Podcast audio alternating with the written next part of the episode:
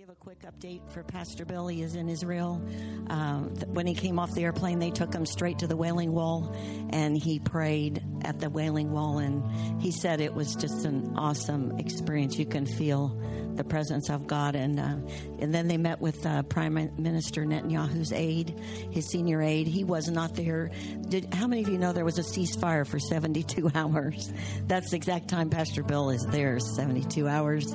And uh, but I'm there in the middle of trying to, to settle some of the issues. But um, and then today he they actually took them to Gaza, took them up on the mountain where they can see all the rockets that are being fired. And uh, so I believe God has sent him there for a purpose, a destiny, for uh, for himself, but also for this church. I believe where, wherever he goes, we go in Jesus' name. And God is doing a great work in the earth. There could never be a more exciting time to live than today. Amen. It's a good thing we don't walk by fear, but we walk in faith. Amen. Hallelujah. Well, tonight we're blessed. Um, that scripture in Psalm 127 has meant a lot to me. Years ago, Marilyn Hickey came to Victory and she talked about that that we send our children out just like um, a warrior shoots those arrows, just like it says in that amplified ver- version of the of the Bible. That we we we pull back that arrow and we shoot it forth and we aim it toward the bullseye. You know, we want we want to hit the exact thing that God has prepared for that child. And uh, so this year, when I was in Florida, I just just the thought went through my mind: have Lance and Courtney come and share with us in preparing young people for the school year this year. Um, I don't know what's coming this year, but I know that the people in this church, the children of this church, they're all going to be prepared for whatever happens in this year because God is watching after us and causing us to do what He says. And uh, so, Lance, I just want to give a little bit of a history. but Lance is assistant principal at Harrison High School, and and I know because my granddaughter went there that he's just a wonderful assistant principal and a man of God there, and um, and not just in in the area of discipline, which is I think you're where you mainly are involved, but you know discipline requires a heart of love and compassion at the same time because you know hurting people have other issues besides what they're doing and expressing. So I'm grateful for him coming tonight. And Courtney is principal at Dayton Elementary School, and uh, I knew Courtney when she was at Wea Ridge as, uh, as actually in your program to become a principal, wasn't it? There for three years. Yeah, assistant principal there, and uh, with Mr. Chirac, which you know he's a great principal, and and now she's been principal for the last four years, three, six total. Oh, sixth year. So she knows what she's talking about. And so we can equip you with the word, but we need the combination of the word with what we need to know in the school systems, how to cooperate together so that we can do what God's called us to do. They have three really darling children Ava, Eli, and Jacob, and um, been apart here for, I don't know, four or five years now. And um, this is what the Lord just really impressed upon me. They, they have experience with administrators, teachers, parents, students, and other agencies that work in conjunction with them to help children with special needs. So they have a host of different people, leaders that they work with to see that the children of this county, in the county schools, and I'm sure it's in the city too, that we make sure through Christian education, through homeschooling, however we do it, that we make sure that these children are equipped for life. Because when they turn 18, they will face life. How many of you know that that are adults in here? Life happened. it happened. And we looked really forward to it, but then when we got there, we didn't know what to do with it. I believe that God wants young people to know what to do with their life when they graduate from high school. So will you welcome, please, Lance and Courtney Wildoner?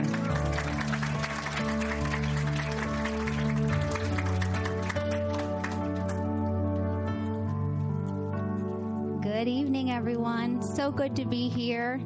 Are you going to play the music the whole time while we're talking? It's so relaxing. No. It just makes everything sound more special, you know? Just kidding, Brad.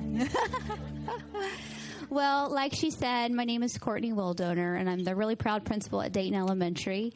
And my husband and I, we've never done something like this, you know, where you have to like plan and be on the same page. Can you imagine doing that with your husband? It made me so appreciate Pastor Bill and Pam. You guys just work so well together and works out great, but it took a while. Okay, that gives me hope, maybe. So. Maybe after tonight you may not want us to come back. Probably, maybe not. Okay. But we're just humbled and excited about the word God has for all of us tonight, and we just hope that we believe it's something not just for elementary, middle, high school, but it's for everybody of all ages because we're all learners, right? We're always growing, and whatever applies to kindergartner can apply to all of us. So. Um, I do have to start off with a funny story. You know, Pastor Pam, I just love her so much. And I know she's just blessed my heart like she's blessed all of yours. And so when she called, you know, to help us out with this, you know, I have my pencil ready to go. I'm like, all right, Pastor Pam, give it to me.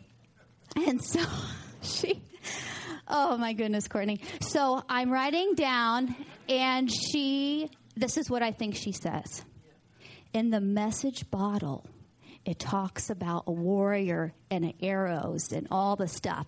So I have ADHD. So I'm listening to her with this brain, but in the other brain, I'm having this conversation. Message bottle.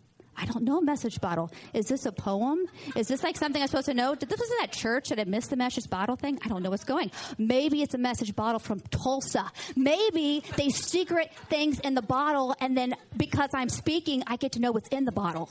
And then I'm like, do I ask her about the bottle? Is this a secret to the bottle? Do I? I don't do. I don't know the bottle. So by the end of the conversation, I'm like, I got to ask her about the bottle. I can't like not know, right?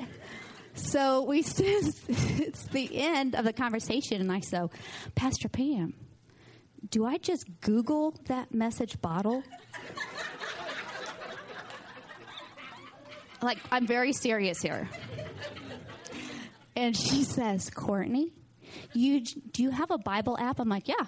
She's like, you just put message Bible in and and I was like, oh.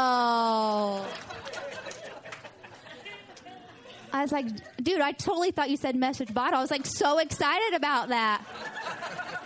And then she's probably thinking, yeah, uh, you're not speaking. You're not speaking.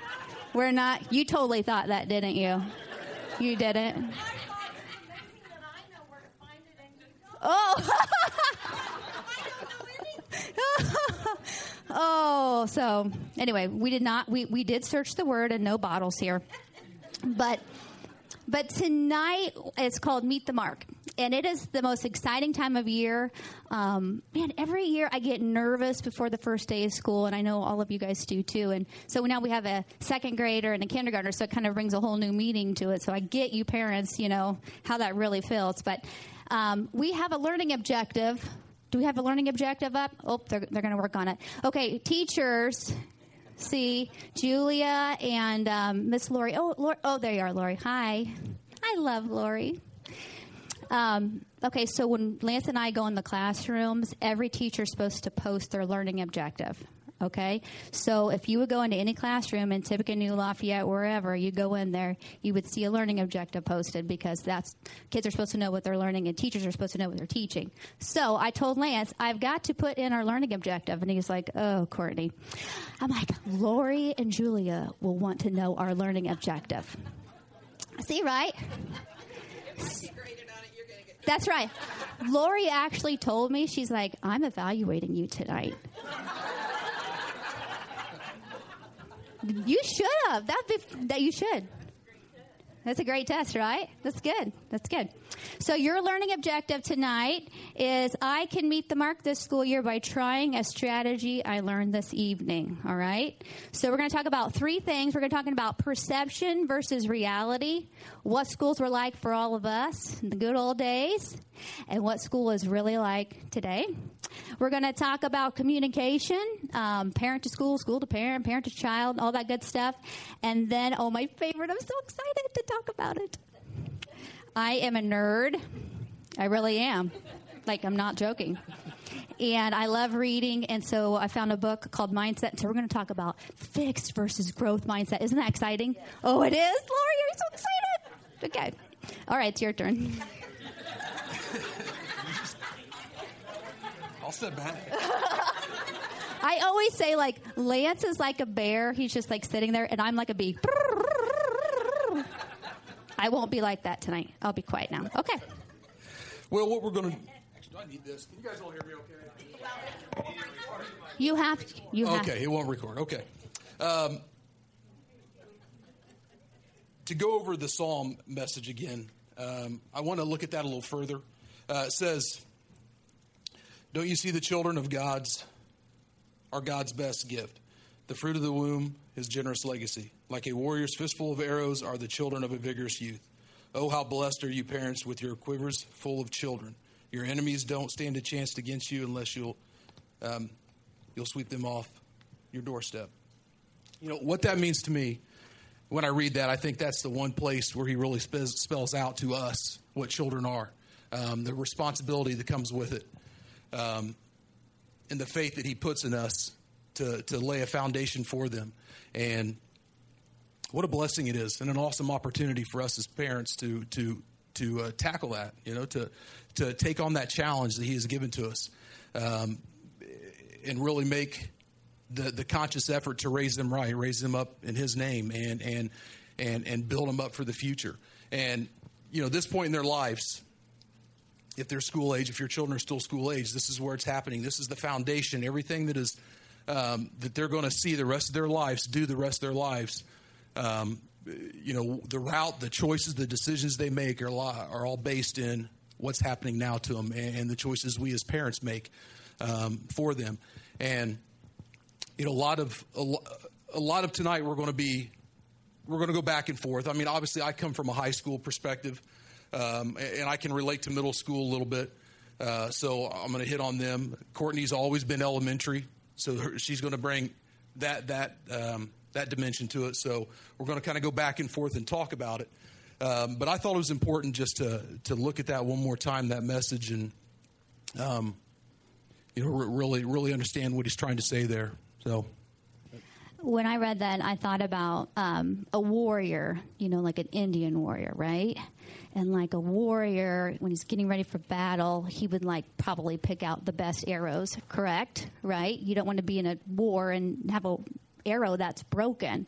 And so it kind of made me think that every child has a predetermined destiny, right? We all start out as perfect little arrows, nice and straight you know, ready to meet the mark, and then life happens. And when I, if I looked at my school and looked at them all as little arrows instead of little beautiful children, I would see some arrows that have some splinters. I'd have some arrows that maybe are bent a little bit, and I see some arrows that are broken. And it's our job in your job to make sure that no matter what that arrow looks like, that they meet the mark. And the mark is kind of multi layered for me. You know, in a school realm, the mark is I-STEP and passing and all those things, right? But in a spiritual realm, the mark is also God's predestined, you know, journey for you. So that's what we want to talk about tonight how we can all hit the mark together, right?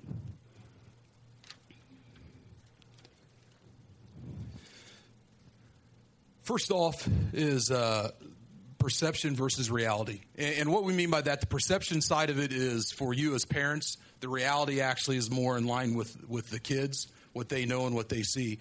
Um, if you're going to go into this school year, and, and this is a very important part of this, if you want to be there for your child, understand what's going on. You've got to understand the perception that you have from your memories, from your experiences that you had as a student are not the same that they're seeing. It has changed so much. I mean, yeah, the infrastructure is still there. You walk into a big building, it has classrooms, it has a teacher's desk, it has multiple student desks. Same thing you and I had. That's still the same.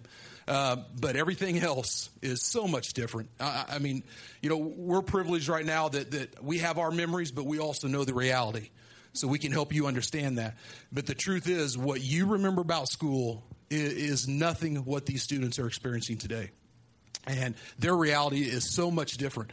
Um, and for a few that are still in school that are here, they, they've probably sat and heard mom and dad talk about their experiences and probably thought, uh, it's a lot different now. Um, and it is. School is so much different. The, um, the pressure on both sides, uh, the pressure for schools, for teachers, um, is much more than it used to be. Um, the expectations. If, even if you don't follow education, I'm sure in the last five years you've heard something about it, how, how it's changing a little bit. And it's amazing what, you know, we're to the point right now, most of you, or some of you probably know this, even teacher pay is determined on how students do in the classroom. Um, schools receive letter grades. So you can walk in about any school now and you probably see a banner, we were this grade or, or that grade. That impacts pay, everything. I mean, things are so much different than they used to be. So schools are very aware. We as administrators, uh, teachers, uh, we all understand that, and we know that it's it's it's there. We have to perform, um, and so a lot of the memories you may have of sitting there and, and walking every class you went into is just a lecture write notes, sit and listen to somebody talk for 50 minutes, and then move on to the next class. Um, it's not like that anymore. I mean, you, you, the lectures there, you still have it, but well, you walk in about any classroom now, and it's it's this, that. I mean, we're constantly moving, throwing different things. Um, the research is is changed so much, so it, it, classrooms are much different, and it's important that you understand when you sit and talk to your child about school today, um, to keep an open mind and remember that that man, it, it's different than what you had a lot different. Um, the pressure for students, that that more so than anything else has uh, is is incredible. The pressures you and I had as students doesn't, doesn't even hold uh, anything to what they have. Um, I-STEP started mid 90s, something like that. That was probably the first test that came along. Um, and then just in the last five, ten years, we've had the addition of ECAs, which are end of course assessments the kids have to take. Uh, they have the I-STEP multiple grade levels now. They have to take it all throughout school. Uh, they have advanced placement exams. They have the pressure of high grades um, to achieve and to move forward. And and I, I couldn't I couldn't I couldn't imagine working under that pressure. I mean, I'll take my alma mater for example, our alma mater. Sorry. Um, most of you that live around here are familiar with Ball State. That's where I went to school. Um, it's a great school. Even today, it's a wonderful school. Has some nationally ranked programs. Their architecture department is incredible. Their uh, business school is nationally ranked. Their teachers college probably doesn't get any better in the Midwest um, in terms of producing teachers. And but when I graduated in '89 and was enrolling at Ball State, I wasn't valedictorian like she was, but I had decent grades. And, and I knew I was in. It, it, I wasn't even afterthought. I applied to go there. I didn't even worry about whether or not I was getting in. I knew it. But today, I've sat across from students with excellent academic record and get denied from Ball State, even. Um, and so you can imagine what's happening like at Purdue or IU or Harvard or MIT, any of these other schools. I mean, the pressure to perform, the pressure to be successful on these students. I mean, imagine every year you know walking into your school year, you're going to have anywhere from two, three, four tests that are national or statewide tests that are comparing you to everybody else that's going to school right now, and that's going to determine your future, what school you're going to go to. Um, so you can imagine the pressure. And, and, we read about the unfortunate side of that pressure sometimes in the news, um, but it's there.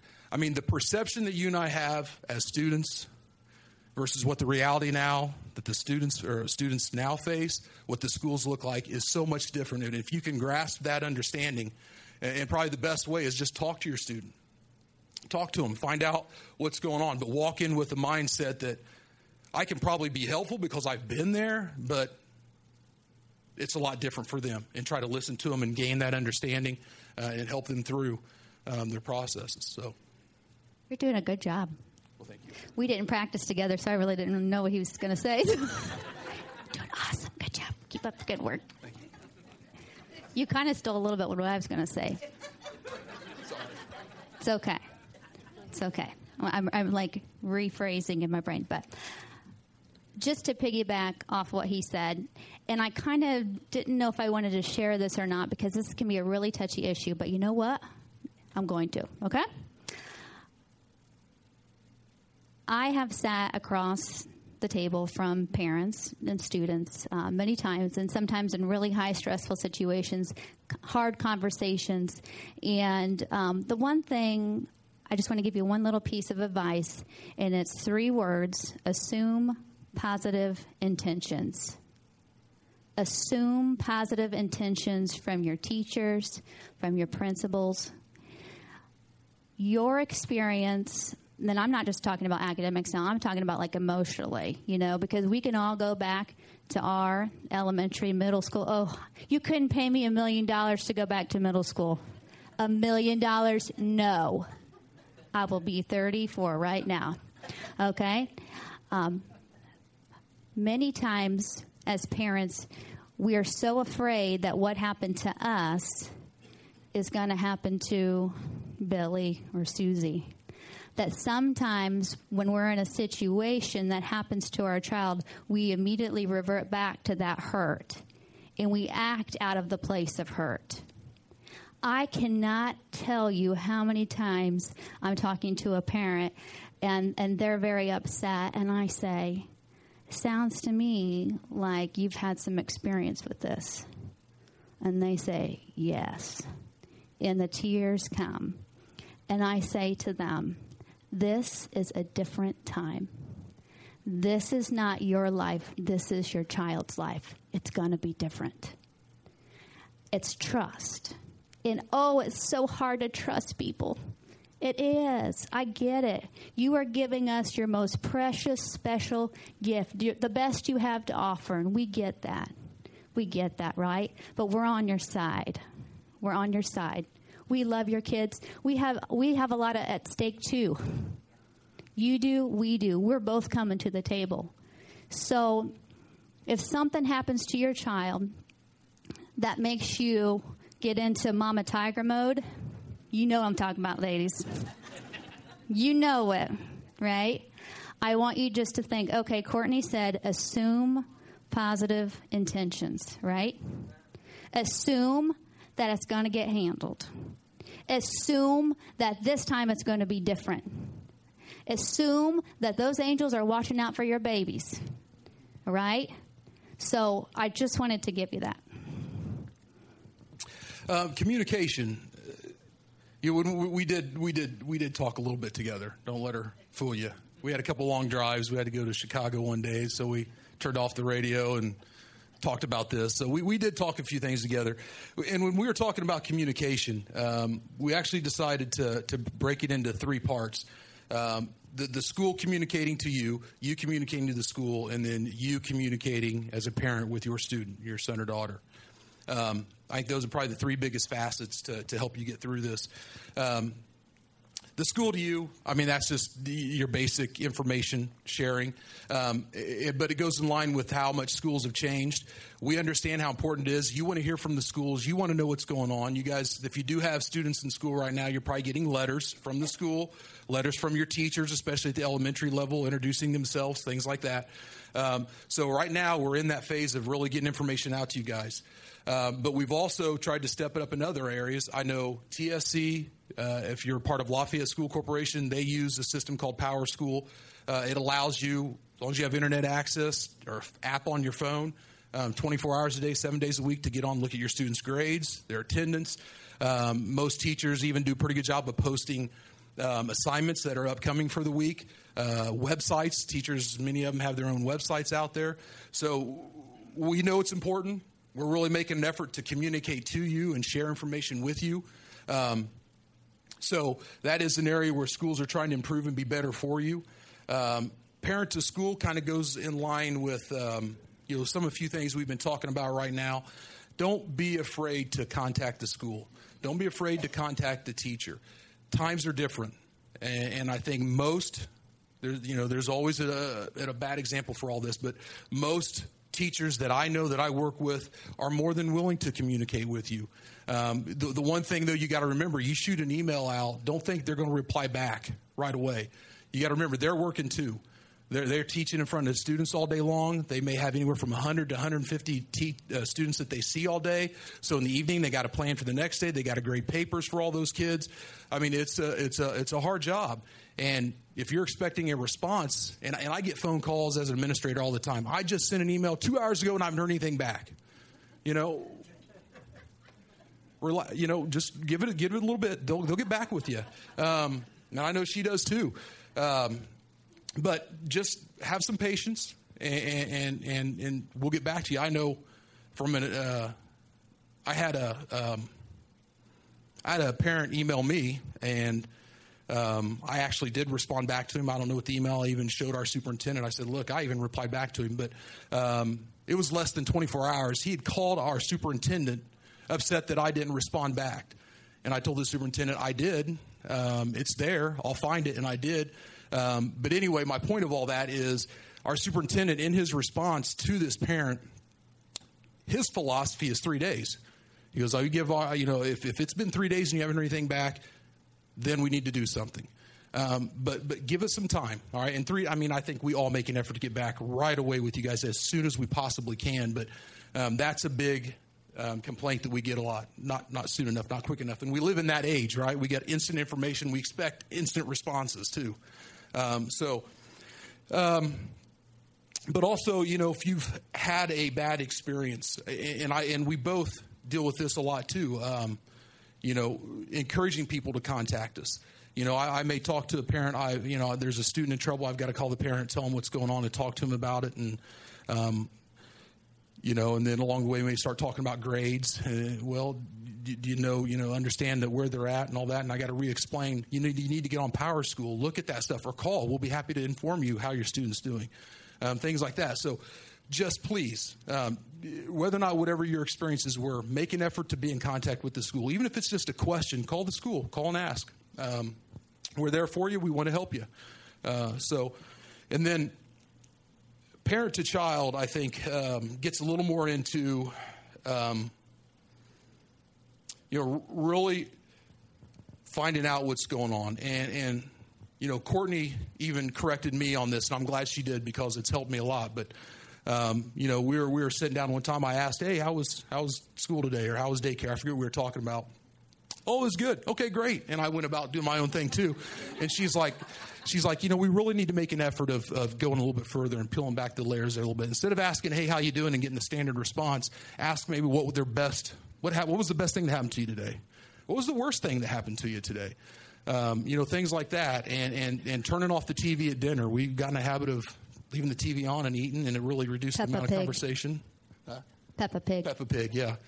Um, it's a good show, but anyway. Um, but th- those are things that you know really try to make an effort to communicate, try to peel back those layers, find out because um, you, you, know, coming from what I do all day, which is, you know, my biggest responsibility, Harrison, is handling the discipline. I've got a lot of other things that I do as well, but uh, the day in, day out thing that I've got, that if there's an issue and it has to be addressed, I'm the one that has to address it. Um, and, uh, you know, unfortunately, I get to see a lot of the bad.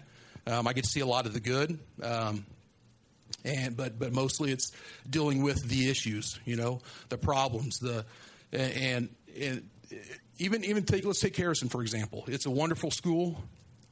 I would put it up against anybody. It's a school of over 1,800 kids, but um, academically, I think we're as strong as any. You take a small school that goes out and tries to recruit the best kids, and our their sole focus is academic performance. I would put our kids against up up against them anytime. Um, and it's funny. I read a an article in is either Newsweek or Forbes talk. They are ranking the top 10 high schools in the country. And one of the benchmarks that they used was um, how this school performed what's called a uh, uh, the National Quiz Bowl. Um, if you've ever seen Brain Game, right? You know, if you've lived in this area and had NBC for any number of years, you've seen Brain Game on a Sunday. You've came across it. Well, it's just a bigger example of that. You, you know, you send kids, they sit and they they get quizzed, and um, their performance, they keep moving on. Uh, well, three or four of these schools had listed on there that they had won National Quiz Bowl. Harrison has won the National Quiz Bowl. Was it four or five years ago? Harrison took our team, made it all the way to the finals, went to Washington, D.C., and won it. Wow. And we're there every year. I mean, academically, it's as strong as anybody. But there's also drugs at Harrison. There's also alcohol at Harrison. There's also fights at Harrison. You know, it, it has all that stuff too, as wonderful as the school as it is. Um, and uh, my point of this is especially as they get older, hit middle school and high school, it, it, it, the most important thing you can do is know what's going on in your child's life. I've sat in front of many of wonderful families who just get blindsided by my phone call. I had no idea that they were involved in this. I had no idea that this was happening. And as I talk to them and find out what's going on, um, you know, you can pick apart pieces of that conversation. Well, maybe if you're just going to, you know, paid a little more attention there, you would have known, you know, or if you're letting him stay the night at so and so's house on a Tuesday night, um, you know, or things like that, that you're like, maybe if you just would have noticed that, um, you would have seen this coming. But it, it is, it's, un, it's unfortunate. And um, there are, you know, when they walk into high school now, even a middle school nowadays, um, everything that you as a parent want them to avoid is staring at them in the face. It's all right there. Um, and, you know, I, I just, some poor girl, um, and this one just keeps jumping out of me, so I'm going to share it. This poor girl was in love. She was a freshman. She thought one thing to make her boyfriend happy would to send a photo to him, an inappropriate photo, um, as a freshman. She's in love, right? Boyfriend and her break up a month later. He decides to show all of his buddies. Now that thing is out there everywhere. And, and, and the real point of all this is a couple years ago, she was a senior. And I'm investigating another issue like this where um, some kids have some photos um, and they're sending them out, which is a federal offense um, now, even for students under 18 years old. It's a federal offense to do that. Um, so we're investigating it, and one of the photos that is found is this poor girl. So I have to call her down and tell her, "Remember that picture four years ago? It's still out there." So here, this girl for the rest of her life will have to worry about this. Um, and that, that's just one example of many that, that, we have to deal with, and why you and, and, don't even get me started on technology. I love it. I have a cell phone. We all do. No, but not started. But it, it's I, I, there's a little one for your parents too. There's an app out there, and I forget the name of it, but it's a uh, calculator app. If they punch in four digits on that calculator, it automatically opens up a whole nother world that you and I don't. They can hide photos. They can hide messages. They can hide all kinds of stuff on there. And you and I would look at it and just see an app for a calculator and have no idea what's on there. Um, so be involved. Huh? Well, they just set it up. No, they set their own code in there, and they can hide stuff from you as a parent. Um, so it's it's just be involved, know what's going on, because this day and, and that's another example of how different I mean, you and I, probably most of you, when you made a phone call, you did this growing up. right? And, and these kids know nothing but this technology. I mean, we issue computers at Harrison, and um, God bless them, but oh, it's also keeps me busy. Um, so be involved, know what's going on, um, talk to them, know who their friends are. If things are different, you were young once. You know, we know what we remember what we did to sneak around the rules of our parents. Uh, you know, don't be naive. Don't think it would never happen to my child or they would never lie to me. I hear that a lot. Um, and and but but but dude, just be involved. Know what's going on. Be there with them. Um, I, I sorry, I probably went much longer and went a lot further down that road than I expected to, but um, that that's you know, so school to you is very important. You to the school, make the effort uh, and, and, be in contact with them, and, and, that communication with you and your child. And, and, one more thing about parent to school: the more, the one thing that my philosophy is, the more you make the effort to communicate. When you do have to have that tough conversation, the easier it is for both sides. Mm-hmm. You know, if I make those small little phone calls here and there, even though they might be not pleasant, uh, Johnny's got a detention tonight or something like that, or oh, this has happened you know, the more I do that, though, the more I let the parents know what's going on. I have I have found, and it has never failed me, when I really got to call them and something really bad has happened. Um, that trust is already established. They know I'm going to shoot them straight, tell them what's going on. Um, I'm not going to try to hide anything, um, and it just makes those conversations mo- much more easier. And I think that would relate to you as a parent with your student as well. The more you address things, the more you tackle when there is something serious and you're not sure how to handle it if you've laid that foundation with them, it's much more easier to sit down with them and have that talk. So this is going to get be- it's going to get more positive. I promise. Okay, is this good? It's kind of like you're all going to be like, "Oh, good word." Okay. Um, one thing about parent to child. Um, so Lance and I work in the same corporation, and sometimes it's weird because we go to the same meetings. You know, it's like he's my husband, but you know, I'm like hey, you know. Um, but what was? Never wants to sit with me. I never. I'd like act like I don't know him sometimes. I'd like. I want to be like so professional. You know what I mean? He's like, hi. I'm like, hey.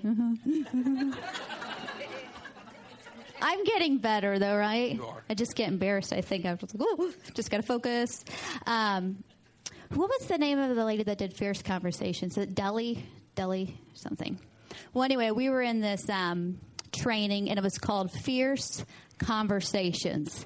And I was like, sweet, I do want to be Lance's partner for this. You know, it's like, I was like, fierce. Like, does that mean like we're going to fight each other or something? Like, I totally kick his butt if we fought, you know?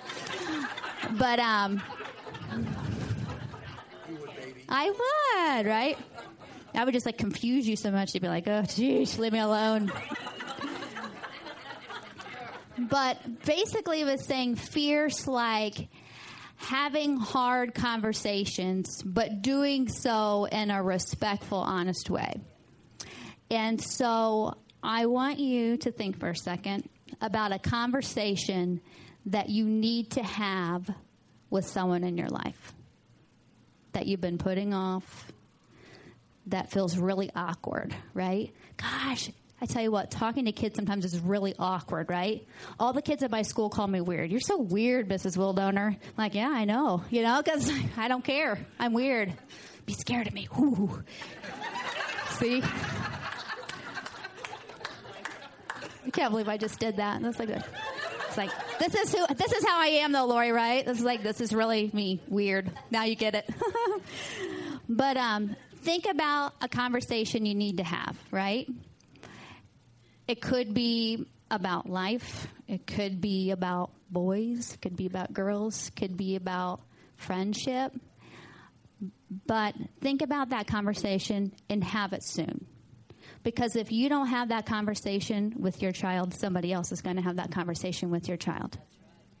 You have got to have a conversation with them and give them the word of God and what's truth, and you got to flood them with it, even when it's really awkward and weird, and maybe in your family, like you don't really talk about those things or, or whatever it is. Talk to them. You have to have a relationship with your child where it's like, hey, what's going on? Uh-uh, you're lying to me. What is what's going on? I know it. What's happening? You know, your child's got to feel okay to come to you and talk to you about things. So your goal tonight, you have homework, is to think about that conversation you need to have. And it could even be somebody in your past or your mom or something. But have the conversation. The consequences of not having a conversation outweighs what would happen if you do have it. Okay? So Ooh, is it time? It's time. okay. Fixed mindset versus growth mindset. So, Carol Dweck is a psychologist, and um, basically, she's saying she's she's going against the grain, and I love it. And you might disagree, and I don't know, whatever. But um, intelligence. When we all went to school, we maybe got an IQ test, right?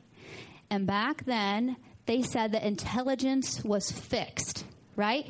You have an IQ of 80? Well, you're average. You're going to just make it in life. Maybe you have a learning disability. Sorry, Johnny. This is all that's there for you, right? Carol Dweck says that that's not true, that intelligence is not fixed. Isn't that awesome? It's so awesome. And she doesn't know this, but she's speaking God's word. Because when I was reading this, I was like, oh my gosh, this is so how God sees us. But I want us to be really reflective here. And I'm going to tell you some examples of fixed mindset because when I read this book, oh my gosh, I was like, man, this is me. this is me.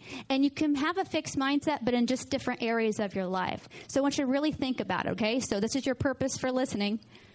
You're listening to see are you do you have a fixed mindset and you're also listening to see if it fits fits one of your children, okay? A grandchild, all right? You ready? Fixed mindset. My intelligence is fixed. I can't change who I am. My performance is a reflection of my character. So if I fail, it means I'm not smart. I stink. I'm never going to get any better. I messed up in the past and I can't change who I am. I just, it doesn't get any better. People with a fixed mindset have a really hard time of receiving any kind of feedback. Because if I say to you, Jimmy, could you read this a different way? Could you try this? What I'm really saying to him, because his performance is wrapped up with his self worth, what he hears is, I'm not doing it right, I stink, I fail. I'm not going to try. People with fixed mindsets think that the cost of not looking smart is not worth me trying.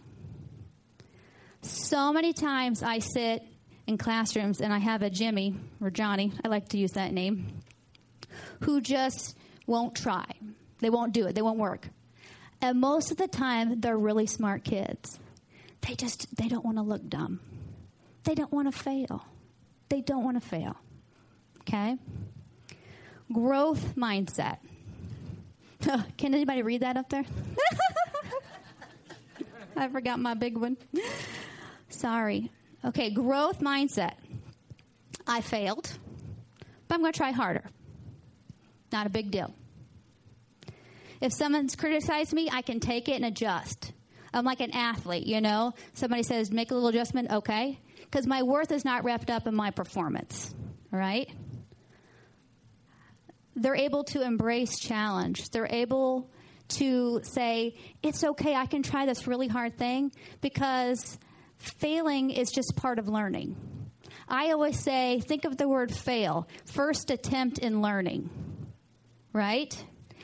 But as parents, you gotta gra- you gotta hold on to this because grades were so important to us. It was really easy to get an A or whatever growing up. It is not that easy now. Okay? So, what she's saying is that we have to praise kids not for performance and intelligence and you're so smart. We have to praise kids for their effort and grit in attempting really challenging things. Okay? That's awesome. It's a good word, isn't it? It's a good word for us. And I think why this is so important is because in a day when you heard Lance talk about all the pressures, we have state officials saying that you are worth this score on a test. Oh my gosh, oh, I'm going to cry if I tell a story, but I had this Hispanic family come in um, just during registration, and this mom was distraught. And she said, Courtney, we got this test back, and it says that she did not pass. She got a one out of five. It was a mistake and she was sobbing and she said we have worked all summer on this and we're going to work harder and we're so sorry. And and i just grabbed that girl and i said you are not a number. You are not a number. And i told her mom that too. I said this is a mistake. I said she is more than this you know, she's one of our smartest, brightest. See, I praise smart again, but she's one of our best kiddos. Like, don't ever get discouraged from what a test says that you are or you're you are not. Okay, but um, I want to show a video. Can we show the videos? Are going to work? Okay, this video is um, a little. Ooh, I better hurry. Oh no, you can find it. This video, just to prep it, is about praise and how to choose your words wisely. All right.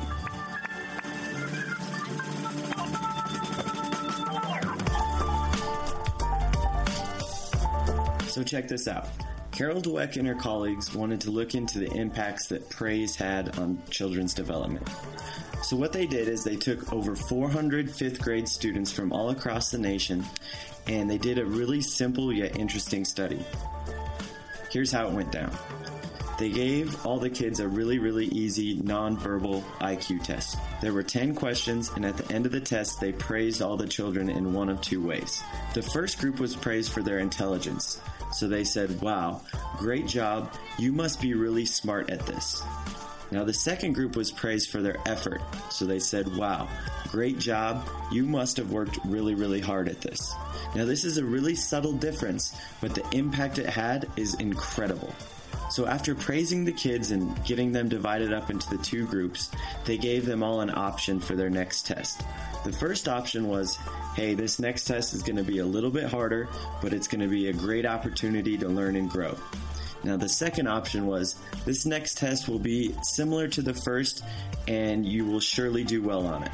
Now, the interesting thing is, out of the group that was praised for their intelligence, 67% of them chose the easier option, while 92% of the kids who were praised for their effort chose the harder test. This is unbelievable to think about, how just the subtle difference in the way that they were praised had such an impact. Carol Dweck explains why this the happens. child or adult hears, oh, you think I'm brilliant and talented. That's why you admire me. That's why you value me. I better not do anything that will disprove this evaluation. As a result, they enter a fixed mindset, they play it safe in the future, and they limit their the growth of their talents. Whereas focusing on the strategies they use, the way they're stretching themselves and taking on hard tasks, the, the uh, intense practice they're doing. Those are the kinds of things that say to a child or an older athlete, it's about the process of growth. As a result, they don't feel, oh, if I make a mistake, you won't think I'm talented. They think, oh, if I don't take on hard things and stick to them, I'm not going to grow. Next, Dweck and her colleagues gave all the kids a really, really difficult test. It was one that they would surely fail, but they wanted to look at how the different kids attack this challenge. Dweck noticed that the group that was praised for effort worked harder, longer, and actually enjoyed this test more than the group that was praised for their intelligence. This group got really frustrated with this test and had the tendency to give up early. After this artificially induced failure round, all of the kids were given a third and final test. Now, this test was the same level of difficulty as the first one, but check out the results. The group that was praised for their intelligence actually did worse on this test than the first one. Their average score actually dropped by 20%. While the group that was praised for their effort did significantly better, raising their average score by nearly 30%. This is a 50% difference in performance that was caused by a few subtle differences in the way that they were praised. This study shows how praise can either make or break a child's development. I mean, we all do it. We all want to be positive with the children we work with, so teachers, coaches, parents are always looking for ways to support their kids and tend to praise them quite a bit. So we need to look at research like this and realize, okay, praise is a good thing and there's nothing wrong with being positive, but we need to be very careful about praising someone's intelligence or abilities and focus more on the process and the effort that they put forth. I think this is a pretty easy fix that will help us develop growth mindsets within the kids that we work with. And as all the research shows, having a growth mindset has a big time impact on the development of a child, whether it's on the court, in the classroom, or just in life. Thanks so much for following along and watching this video. For more like this, visit championshipbasketballschool.com and click on the championship newsletter. We'll see you next week. Thanks. Thumbs up if you learned something. Isn't that interesting? Okay, I love it. So, when you talk to your kids, it's not you're so smart. You pass because you're smart. I love your effort. I love the way when it was hard, you didn't give up. I love that you kept going through that challenge even though you knew. Make it so that it's safe to keep trying. Pastor Bill said something on Sunday. Everything that God has for you is beyond your ability. And um, it made me think that, you know, God has a growth mindset for you. He has a growth mindset for our kids. He doesn't have a pass fail rate, right? He doesn't have a pass fail rate. Show that success thing real quick. Oh, can you get back? Oh, she's switching things. But God loves you, He knows you're on a journey. And, and maybe tonight you're thinking, man, I really do need to change my mindset. Maybe I need to just believe that God's got great things for me. And maybe something happened in your past, whether it's at school or in sometime soon, that said that you're not good enough or that you're not going to amount to anything. And that's a lie. That's a lie. God has a growth mindset for you, He has a plan for you. So, all right. Did you learn something tonight? All right, awesome. Okay, I think that's that's all we have. Praise the Lord. Now, oh, I'm supposed to pray. Okay. And grandparents. Okay. Just bow your head with me. Jesus, Jesus. Lord, we love you. We thank you that you have a growth mindset for us. We thank you that we're still a work in progress, and we thank you that our kids are still a work in progress. And we thank you that when we look at our kids, we see all the gifts and the talents that you have placed in them, and we just believe that God's best is for them, Lord. And we just thank you for the perfect words to pour over our children that will encourage them to keep going, to face the challenges, and to believe the plan that you have for them, Lord. We thank you for straight arrows. And we thank you for the people who have broken arrows, that they see themselves as straight. We love you. We thank you for the parents that they just have the strength and the wisdom to keep going day by day. And we thank you for the grandparents who continue to support the families. We love you, Lord. We just lift you up at this time. And we thank you for all that you've done to, for us. In your name I pray. Amen.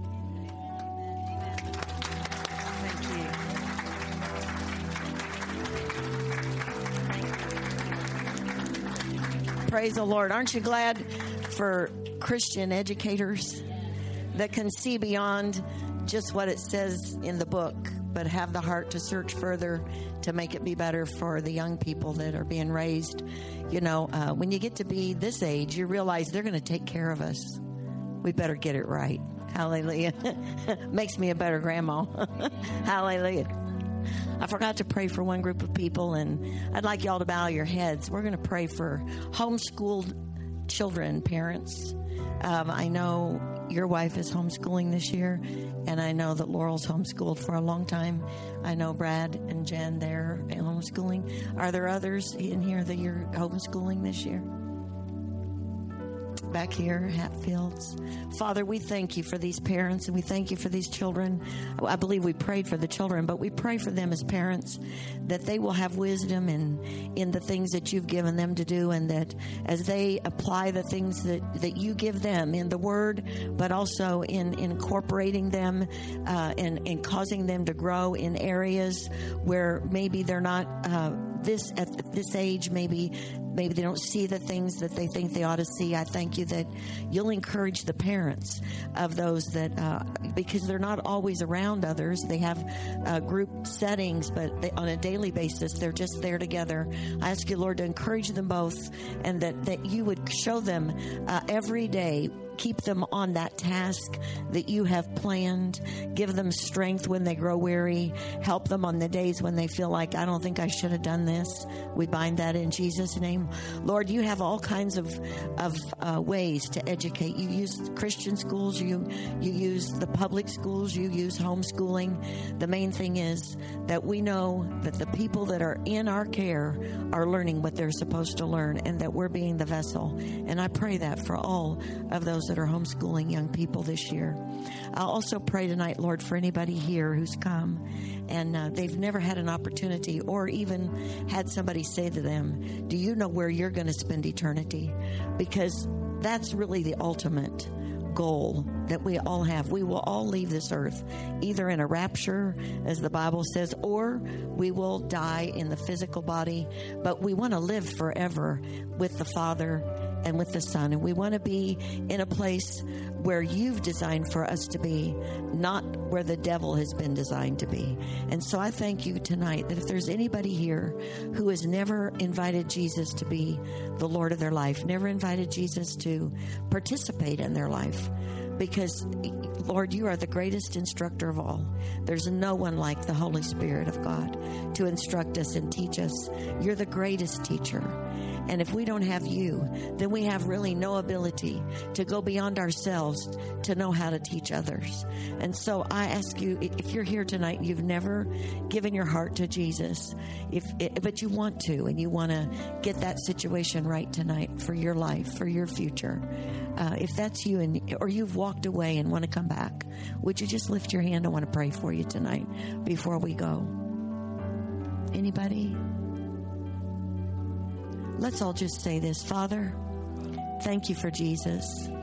Thank you that He died for me, that He saw me from the very beginning, and He was willing to give His life that I might have life. I give you praise. Forgive my sins. Show me the things I need to know.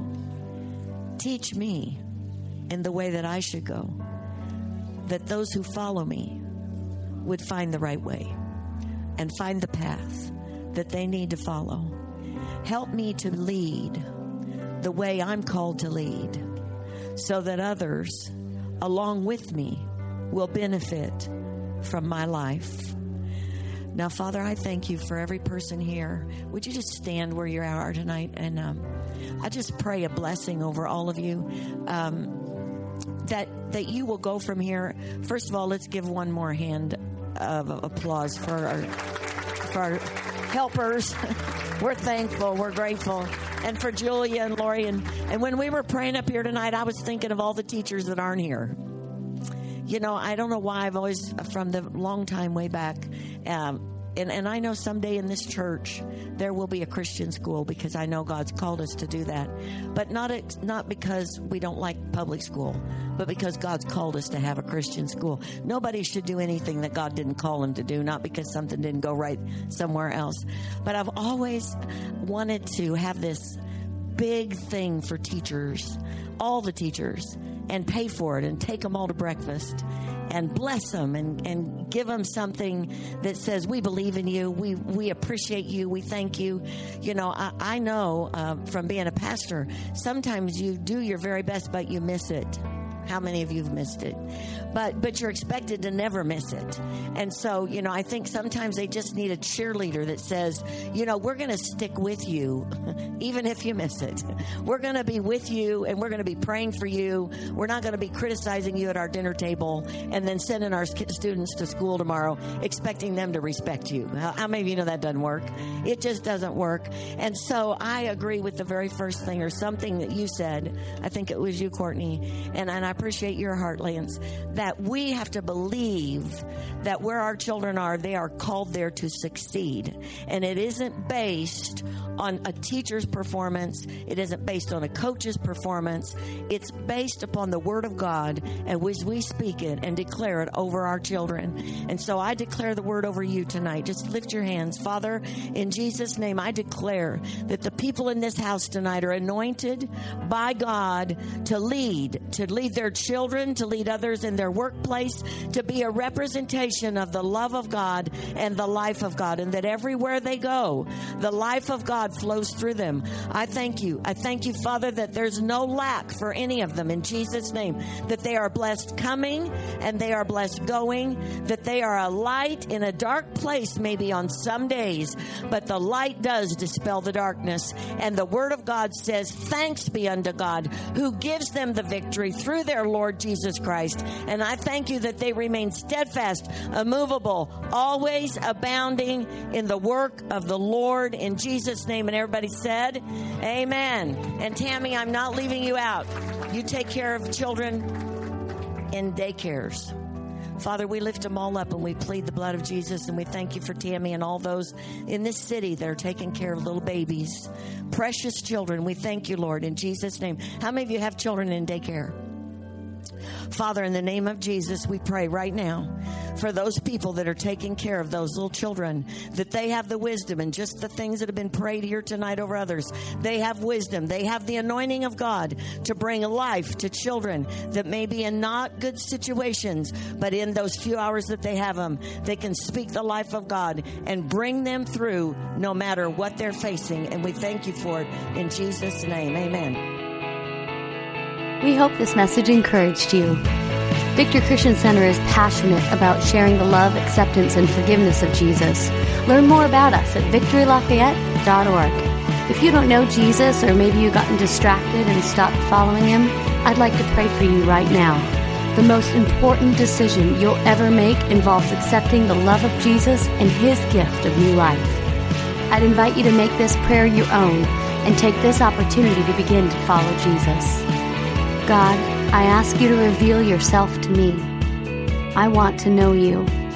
I ask you to forgive the sin in my life that has kept me from enjoying a relationship with you.